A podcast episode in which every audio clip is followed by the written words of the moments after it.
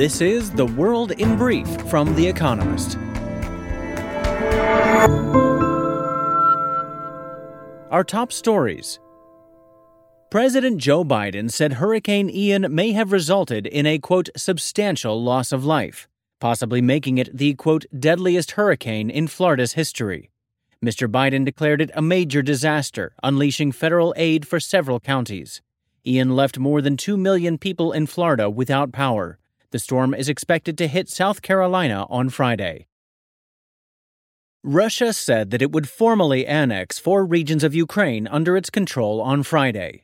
This follows sham referendums on joining Russia.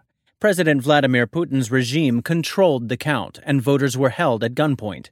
Many countries, including Serbia, which has close ties with Russia, said they would not recognize the referendum's results.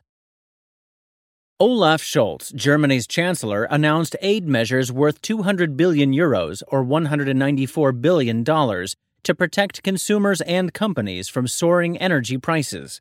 The package, which he refers to as a quote double kaboom, includes a gas price cap to run to spring 2024 and scrapping a gas tax. Quote, prices must go down, said Mr. Scholz.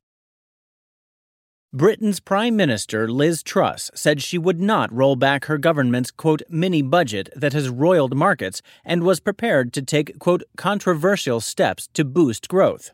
Her economic plan triggered a collapse in the value of sterling, though it has now recovered to the level that it was at the time of the fiscal announcement. On Wednesday, the Bank of England shocked analysts by committing itself to buy long dated government bonds worth £65 billion or $70 billion in a bid to calm markets. The International Telecommunication Union elected Doreen Bogdan Martin, an American, as its Secretary General. Ms. Bogdan Martin beat Rashid Ismailov, Russia's former Deputy Minister of Telecoms, by 139 votes to 25, a far more decisive margin than was expected. The result indicates that the ITU's 193 member states want a decentralized Internet governed by consensus, rather than one controlled by national governments, which Russia and China have pushed for. America's Vice President Kamala Harris visited the demilitarized zone between the two Koreas the day after the North launched two short range ballistic missiles into the sea. Ms. Harris criticized North Korea's, quote, provocative nuclear rhetoric and warned of tough action if Kim Jong un's regime conducted its first nuclear test in five years, as some expect. On Thursday, North Korea fired two more missiles into the sea. The EU and NATO determined that leaks from Nord Stream 1 and 2, major gas pipelines under the Baltic Sea, were caused by sabotage, but stopped short of blaming Russia. On Thursday, Sweden's Coast Guards reported a fourth leak. Ursula von der Leyen, head of the European Commission, said deliberate disruption would receive the, quote, strongest possible response. Ms. von der Leyen also proposed new sanctions on Russia, including an oil price cap.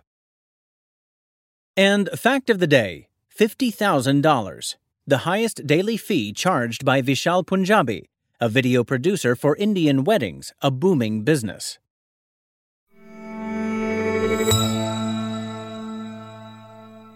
And now here's a deeper look at the day ahead. Russia sets the stage for annexation. The Russian President Vladimir Putin is laying the groundwork to annex vast swaths of Ukrainian territory. As armed soldiers looked on, for five days residents of the occupied provinces of Kherson, Zaporizhia, Donetsk, and Luhansk supposedly voted overwhelmingly in farcical referendums to join the lair of the invaders. On Friday, Mr. Putin is expected to hold a ceremony in the Kremlin during which he may lay claim to all four provinces, despite not controlling any in its entirety. It would be the largest annexation in Europe since the Second World War. The sham referendums were hastily announced in mid September as part of a hardline response to Russia's embarrassing reverses on the battlefield. Alongside partial mobilization and a new nuclear threat, they dramatically increase the risks of uncontrolled escalation. Volodymyr Zelensky, Ukraine's president, said annexation would not change his approach to liberating people and territory. Russia's claim on the four provinces would, however, slam the door on any future negotiations. The Wrath of Ian. South Carolinians will wake up on Friday after an uneasy night's sleep. Tropical storm Ian is forecast to hit the state later in the day. It was downgraded from a hurricane as it moved out into the Atlantic from the east coast of Florida on Thursday, but that does not mean it has been defanged. Life threatening floods, storm surges, and winds are expected. Meanwhile, those Ian left behind must start to grapple with the destruction it has wrought. By the time it slammed into Florida on Wednesday, with winds approaching 150 miles per hour, 240 kilometers per hour, it was one of the most powerful storms ever to make landfall in the contiguous United States.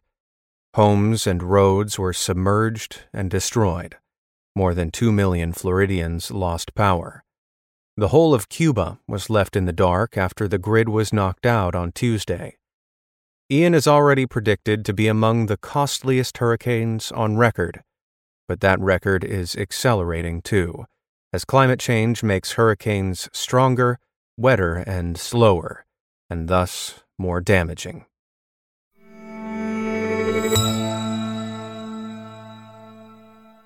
Europe faces big decisions on energy. The agenda for the meeting of Europe's energy ministers on Friday was already looking bulky. Then someone blew up Nord Stream 1 and 2, the gas pipelines connecting Russia and Germany. The European Commission's president, Ursula von der Leyen, has promised the strongest possible response. The possible act of sabotage has brought into sharp relief the vulnerability of Europe's energy supply and made policymaking harder. The rest of the agenda will focus on restraining rising gas and electricity bills.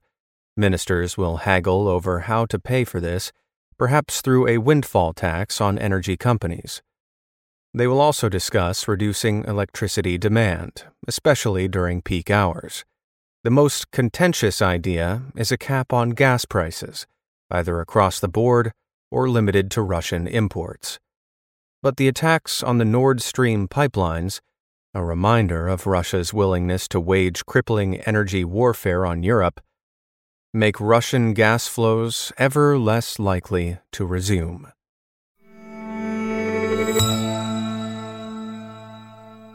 What do Texans care about most?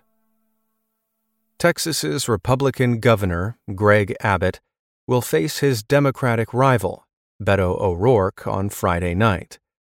The debate in Edinburg, a border town in the south of Texas, is the only one in the Lone Star State before elections in November.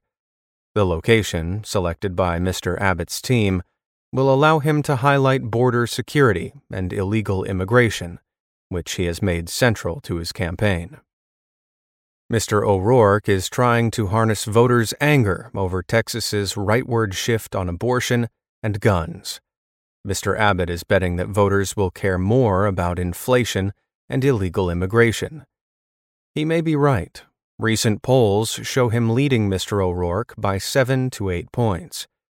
The perception that the White House is not doing enough to crack down on illegal immigration has pushed more Hispanic voters into the arms of the Republicans.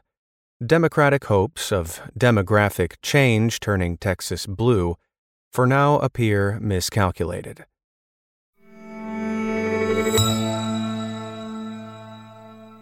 A portrait of environmental destruction. Over the past 20 years, the Brazilian Amazon has lost 350,000 square kilometers to deforestation. This tragedy is the subject of Broken Spectre, a piece of video art by Richard Mosse, an Irish photographer. It opens at the National Gallery of Victoria in Australia on Friday and at 180 The Strand, an exhibition space in London, on October 12th. Through a combination of multispectral video, ultraviolet time lapses of the forest at night, and black and white film, Mr. Mosse reveals the war that ranchers, farmers, loggers, and garimpeiros, wildcat miners, are waging on the rainforest. Over 74 minutes, the result of five years of work, the film shows trees felled and jungles set ablaze.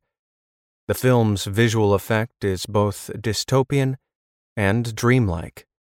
The scenes of destruction are also hauntingly beautiful. The intention is to make people look again, the artist explains. His work comes at a critical moment.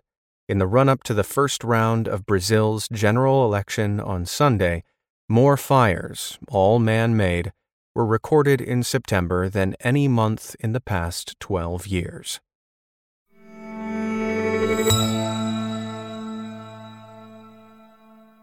Daily Quiz our baristas will serve you a new question each day this week.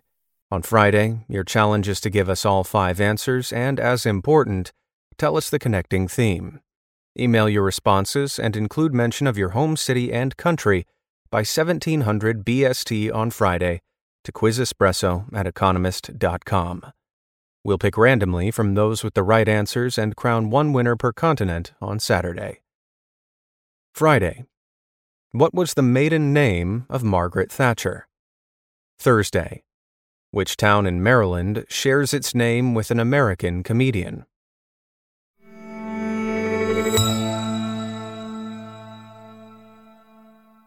The winners of last week's crossword. Thank you to everyone who took part in our new weekly crossword published in the weekend edition of Espresso. The winners, chosen at random from each continent, were Asia, Chang Ang An, Singapore. North America. Guillermo Garrido, Orlando, Florida, America. Central and South America. Jaime Jean, Mexico City, Mexico. Europe. Robert Sivers, Edinburgh, Scotland. Africa. Ewan Hickling, Pretoria, South Africa. Oceania. Roberta McDonald, Runaway Bay, Australia. They all gave the correct answers of Latin America, liquor, apple, and Arabic. Check back tomorrow for this week's crossword.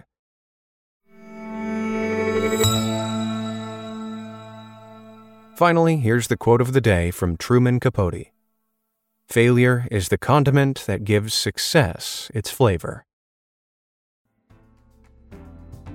That's the world in brief from The Economist available three times every day of the week. You can also hear interviews and analysis from our journalists, including our current affairs podcast, The Intelligence, on your podcast app. And subscribers to The Economist have access to each week's full edition in audio. Just download the Economist app to start listening.